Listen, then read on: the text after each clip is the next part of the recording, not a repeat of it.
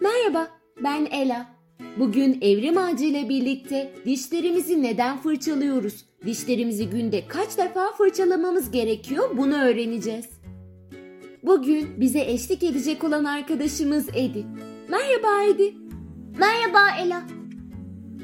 Dişlerimizi neden fırçaladığımızı, günde kaç defa fırçalamamız gerektiğini öğrenmeye hazır mısın Edi?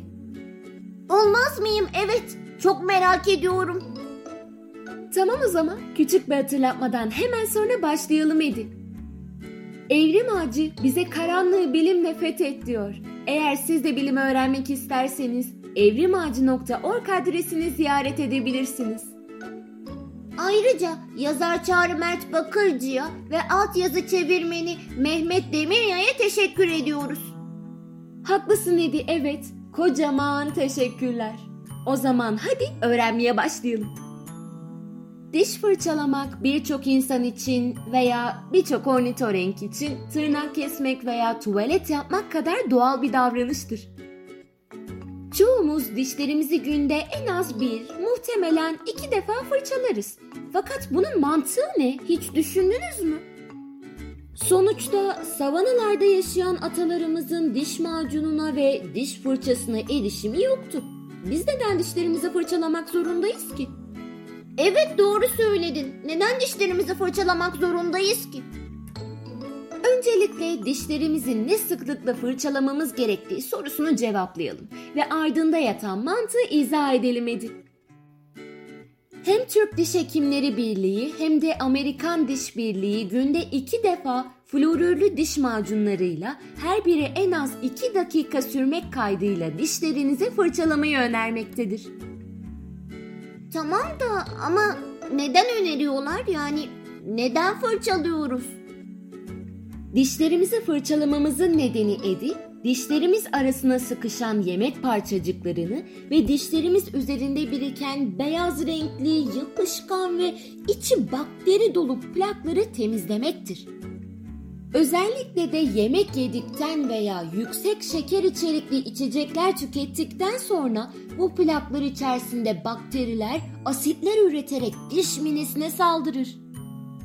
Nihayetinde bu asit mine tabakasının parçalanmasına neden olur ve çürük dediğimiz yapıları oluşturur.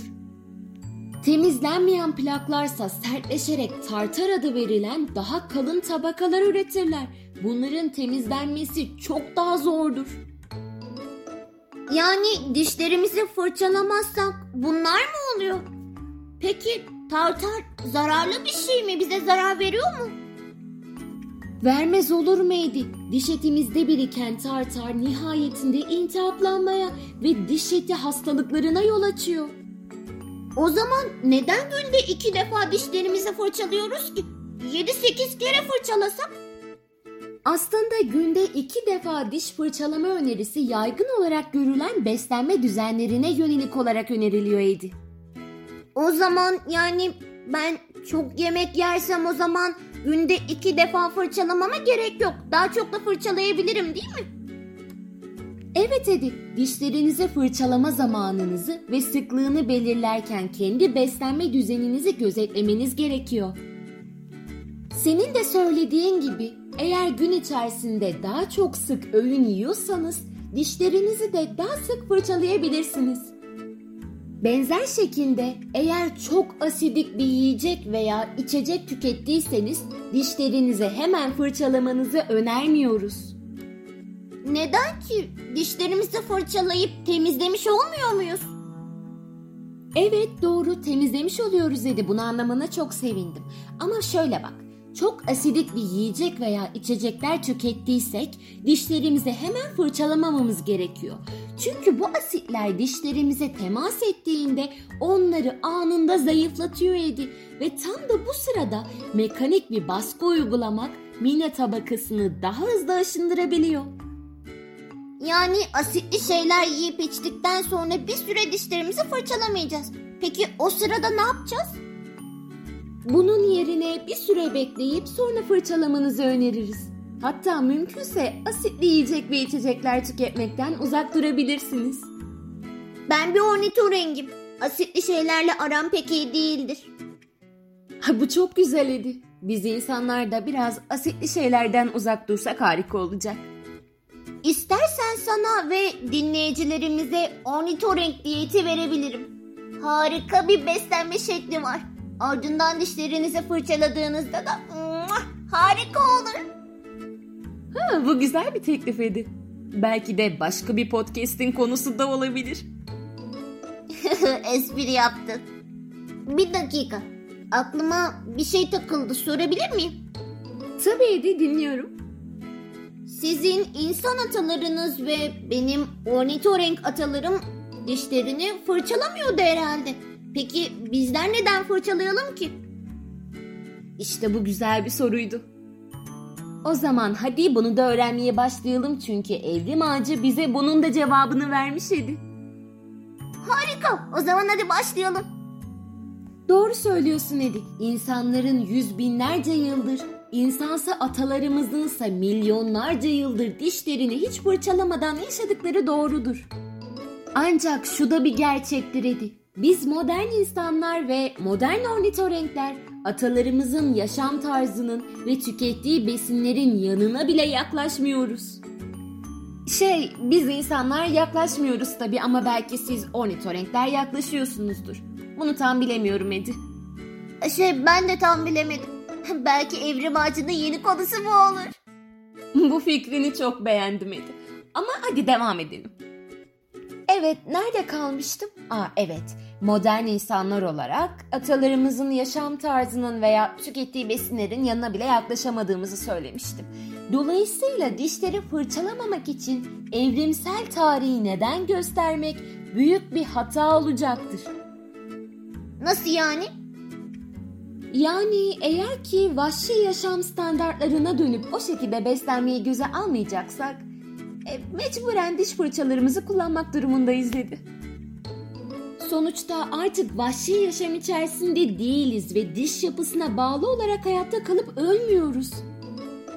Bunun yerine dişimiz ağrıdığında diş ağrısı bizi öldürene kadar zar zor hayatta kalmak yerine bir diş hekimine gidip sorunu kökünden hallediveriyoruz. Evet ve siz diş tedavisine artı bir para da veriyorsunuz. Bunun yerine aslında dişlerinizi düzgünce fırçalasanız yani buna hiç gerek kalmazdı bence. Evet, çok haklısın. Dişlerimizi düzgünce fırçalamak durumundayız. Peki dişlerimize olumsuz etki yaratan şeyler var mı? Evet var. Hatta birçok şey var. Ama modern çağlarda tükettiğimiz besinler dişlerimiz üzerinde en fazla olumsuz etki yaratan unsurlardır Edi. Tabii ki diş fırçalama zorunluluğu da bu duruma bağlı olarak doğmaktadır. Sonuçta atalarımızın yaptığı gibi yani insan atalarımızın yaptığı gibi bir büyükbaş hayvanı bir uçurumun kenarında sıkıştırıp korkutarak aşağı düşmesini ve ölmesini sağlayıp uçurumun altına ulaşıp ölü hayvanı parçalara ayırıp pişirip yememekteyiz. Bunun yerine yediğimiz birçok besin çiftliklerde yetiştirilmiş hayvanlarda, işlenmiş besinlerden ve abartılı miktarda şekere bulanmış ürünlerden geliyor. Örneğin marketten alacağınız basit bir kek ya da pasta doğal diyetimizde bulunmayan bol miktarda besini içerisinde barındırmakta. Atalarımız öğütülmüş tohum tozu olan unu, günümüzde son derece yapay bir şekilde üretilen şekeri, tereyağını, evcilleştirilmiş kuş yumurtasını tüketmiyorlardı. Bizlerse bunların bir karışımı olan pasta ve kek gibi ürünlere dişlerimizi gömüyor. Onların içeriğini dişlerimizle ezerek öğütmeye çalışıyoruz. Edası bu keklerin üzerine son derece bol miktarda şekerli meyveler, krem şantiler gibi şeyler ekliyoruz.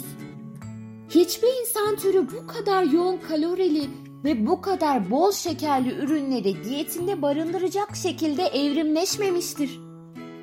Hiçbir insan türü değil, hiçbir canlı türü bu şekilde evrimleşmemiştir. Evet haklısın. Hiç kimse bu şekilde evrimleşmemiştir ve eğer ki böyle bir şey olsaydı eminim ki evrimleşmek istemezlerdi. Bu kötü. Dişler eminim ki çok üzülüyordur. Evet, bence de öyle. Peki sence bu yiyecekleri parçalamaya yarayan dişlerimizde bu besinlerden gelen aşırı yüksek şeker sayesinde Bir ziyafet çekmeyi kimler beklemekte? Birileri ziyafet çekmeyi mi bekliyor? Peki ya kim bunlar? Tabii ki de milyarlarca ve milyarlarca bakteri. Özellikle de streptokok mutans türü bakteriler. Bu bakterilerin hayattaki tek amacı ağzınıza attığınız nişasta gibi şekerleri kullanarak hayatını idame ettirmektir. Ama bu bakteriler dişlere zarar vermez mi? Evet doğru verirler. Bunu yaparken dişlerinizin aşınmasına neden olan asitli bileşenler üretirler. Dişleriniz arasında sıkışan yüksek nişastalı besin artıkları, su ve bakteri, dişlerinizin yavaş yavaş aşınmasına neden olan bakteriler harika bir yaşam alanı yaratmaktadırlar.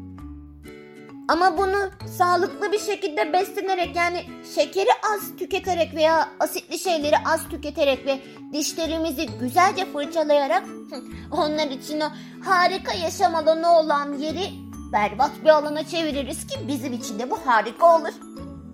Yani bir nevi tersine dünya. Evet bu harika bir fikir Edi. Belki de dinleyicilerimizden bazıları senin dediğin gibi tersine dünyayı gerçekleştirir. Ne dersin Edi konumuzu bitirmeden önce sonuca bakalım mı? olur, olur bakalım.